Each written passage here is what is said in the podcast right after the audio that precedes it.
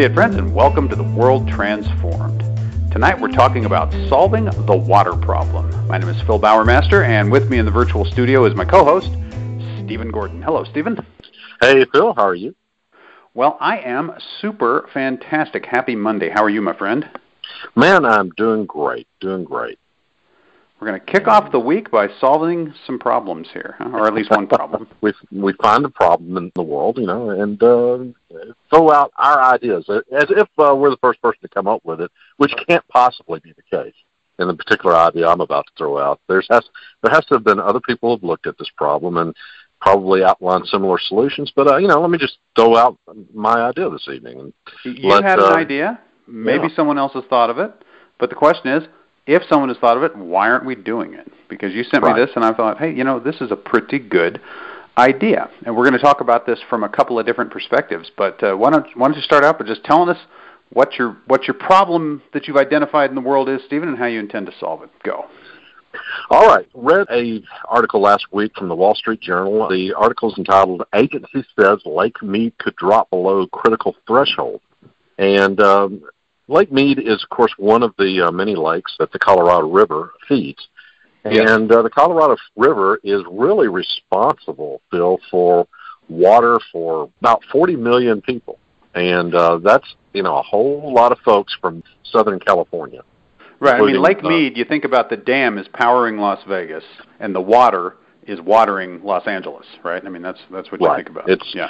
It is so much water uh, for so many places. I mean, and, and it's and it's all it's 100% used. Colorado, the Colorado River doesn't even flow to the ocean anymore.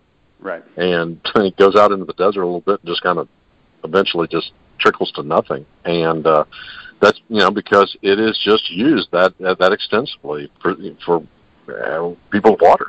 It's and just Southern California, uh, uh, to be specific, has been having water shortages for at least a decade.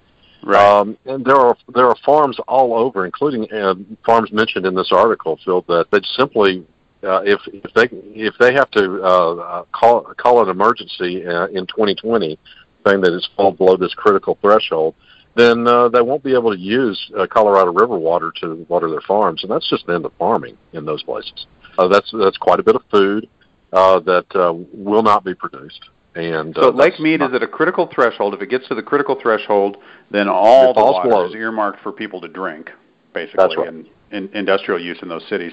And these farms aren't going to get it anymore. So a bunch of That's farms right. are just they're they're done. And and and the, and basically when you have a state of emergency, the Wall Street Journal, of course, looked at it from a point of view of finance and says, you know, there just money will not flow to those areas as readily as before. Right. Right. And and so you know it might be a windfall for places like Texas and uh, and other places in the country that can take the people. Right. But where they it, still got water, basically. Where yeah, exactly. Where people can go and and, and have water. Uh, and so obviously, you know, it's a, it's a bad thing for a whole lot of people if there's not enough water in the Colorado River. Right. So you know, I, I got to looking. I, you know, let's look at a map of the United States and see where the water is. Where could we bring more water into the Colorado River? Right. And so I got to looking where the headwaters are of the Colorado River. It's basically north northwest of Denver, uh, up in the mountains a little bit. Um, mm-hmm. Is where the it, it, is where it begins, and you know it's a relatively small river, and it picks up a lot of water run out, running out of the Rockies, and as well as some springs and things like that. So here and and so where where is the nearest uh, source of other water? Well, I just looking on up into South Dakota, you see the Missouri River you can cross a whole lot of barren, flat sp- uh, space between the Missouri River and the headwaters of the Colorado River. And I got to thinking, well, you know, what's to keep us from putting in a pipeline, not unlike an oil pipeline? Might have to be some different to uh, transport water. Maybe we make it uh, out of aluminum so that you, you don't have a rusting problem or something. Yeah, let's make a pipeline, pipeline like an oil pipeline from the uh, Missouri River to the headwaters. How far is that? Well, it's 550 miles. It's sort of a north to south flow. There's a couple of problems, uh, and uh, let me just go ahead and just say what they are. You, uh, your, your elevation in the headwaters areas uh, it, it can be as high as about 9,000. The uh, Missouri River, where I'm talking about bringing the water from, is the elevation of, of it is about, I think, about 1,500 feet. Let me mm-hmm. take a look here. Obviously, you'd have to, you'd have to have some pump stations involved uh, as you get into Colorado and get it to to get it up into the mountains, right? And, right. The, uh, pipe, the pipeline is going to have to be a very much a pumping operation to get to, to get. I think you get it to flow all the way out into the plains of Colorado and the northeast of Colorado. Mm-hmm. You could uh, you could get it that far probably with with some limited pumping, but then you got you got to get serious about it to get it up into the mountains, right? And then right. to the headwaters. So, have objections, I'm sure, from environmentalists. Would fish fish be inadvertently brought uh, that are not native to the Colorado River end up in the Colorado River from the uh, from the Missouri?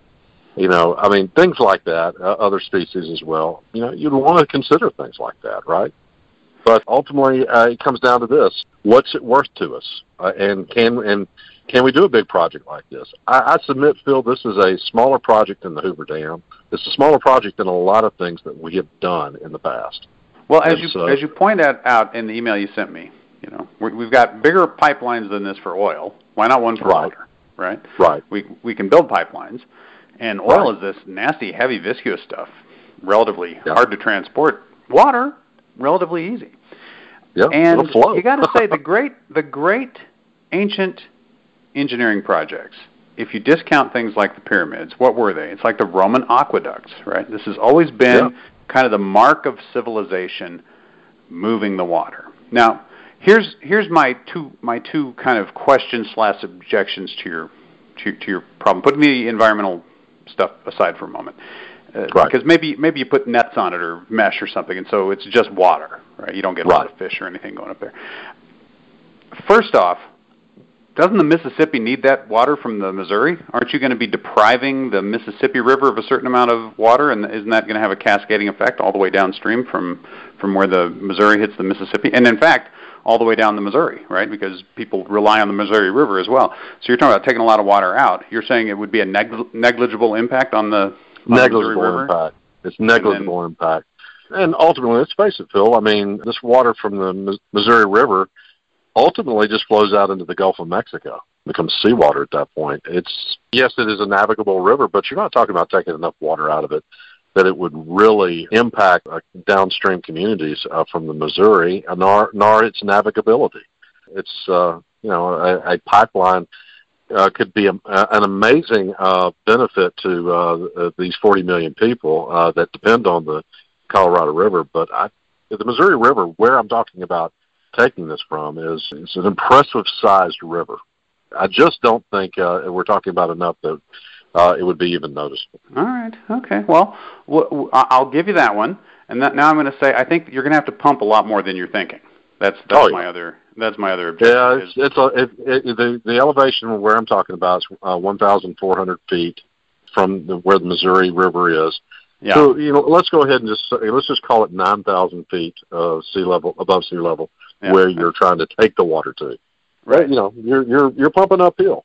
Because we got all these rivers in all these rivers in Colorado that yeah. flow into the Missouri, right? The Platte, the Colorado. the Republican, and the Solomon, and the Saline. They all, you know, why they all, they all flow into the Missouri is because it's downhill, right? It's like there it is. It's just, it's easy. To, it's easy to get to that river, following the the, the natural course of the terrain. Uh, right. Otherwise, those would all flow into the Colorado, right? I mean, it's the it's the continental divide and that whole thing going on there, right? That's what you're that's what exactly. you're ultimately doing is you're you're crossing the divide with water from the Missouri River. Well, I think it's an awesome idea.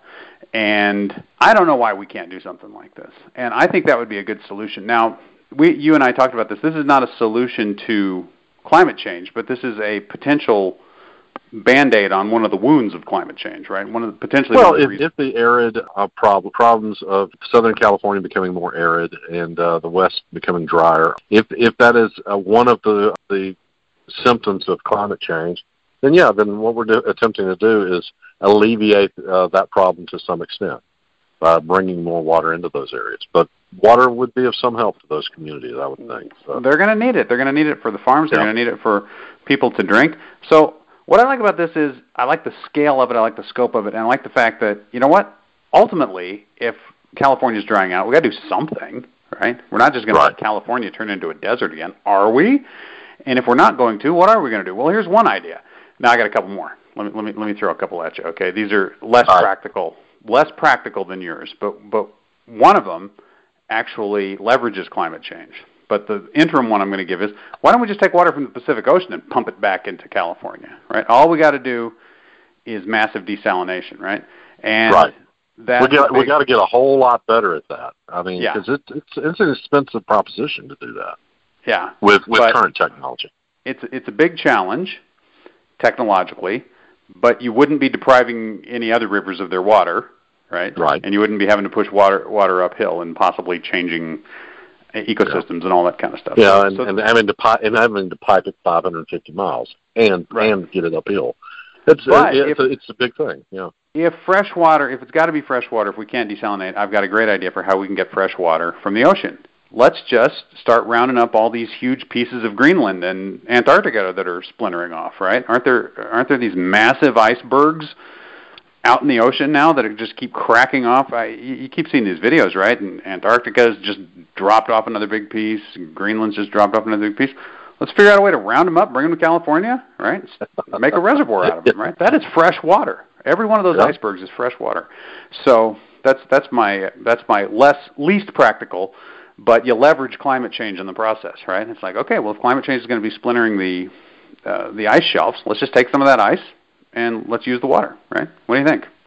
It's highly impractical, but uh, I, I like your first. I like your first idea uh, quite a bit, and thought about it as well uh, when I was thinking of the challenges of piping in water from the Missouri River. But I think what would what would help immensely, obviously, with so many problems that we have, is if we could ever solve the problem of fusion power. Right? If we Right. you could get if we had fusion reactors, basically giving us all the electricity we can we can ever ever hope to have, right? And then you know it it doesn't matter how inefficient our desalinization is. If we've got that much energy, we just build all the desalinization plants we like, and we can and we can turn all of California into a garden state. And we got, like you say, lots of water in the Pacific Ocean. Lots of Uh, water sitting out there in the Pacific Ocean. Failing Yeah. fission, you know, Yeah. fusion, excuse me, one thing that might work is uh, there ought to be some practical way to use solar, right? The sun's just hitting Yeah. the Pacific Ocean all the time, right? There ought to be some natural. But if you want naturally desalinated water, okay, once again, the icebergs. I'm just telling you. I'm just Yeah. pointing that out that they're the Sherilyn, my my wife, uh, drove from um, uh, Burbank to Las Vegas the other other week, and as right as right as you're leaving California, you basically you're just south of Death Valley. There, I mean, you're out in the Mhm. middle of just deep dark des- desert with. I mean, where I mean when I say deep dark, obviously it's the opposite. Yes. bright, Very bright, bright desert, desert. to the horizon. It looks looks like an ocean because you can see to the horizon, right? Yep. Um, and as right uh, as you're about to leave the state of California, there is there is a huge solar uh, farm out there, and she she was impressed. She said, "Man, Huh. this, they're building a lot of solar out here." And uh, I said, "Well, they got the sunshine, don't they?" Absolutely, So- absolutely. so, well, yeah, I'm just saying, move one out to sea and start grabbing that water. Those, those are Yeah. other ideas. The, the point is, the idea you suggested, and even my crazy ones, these are the kinds of things Yeah. that need to be on the table.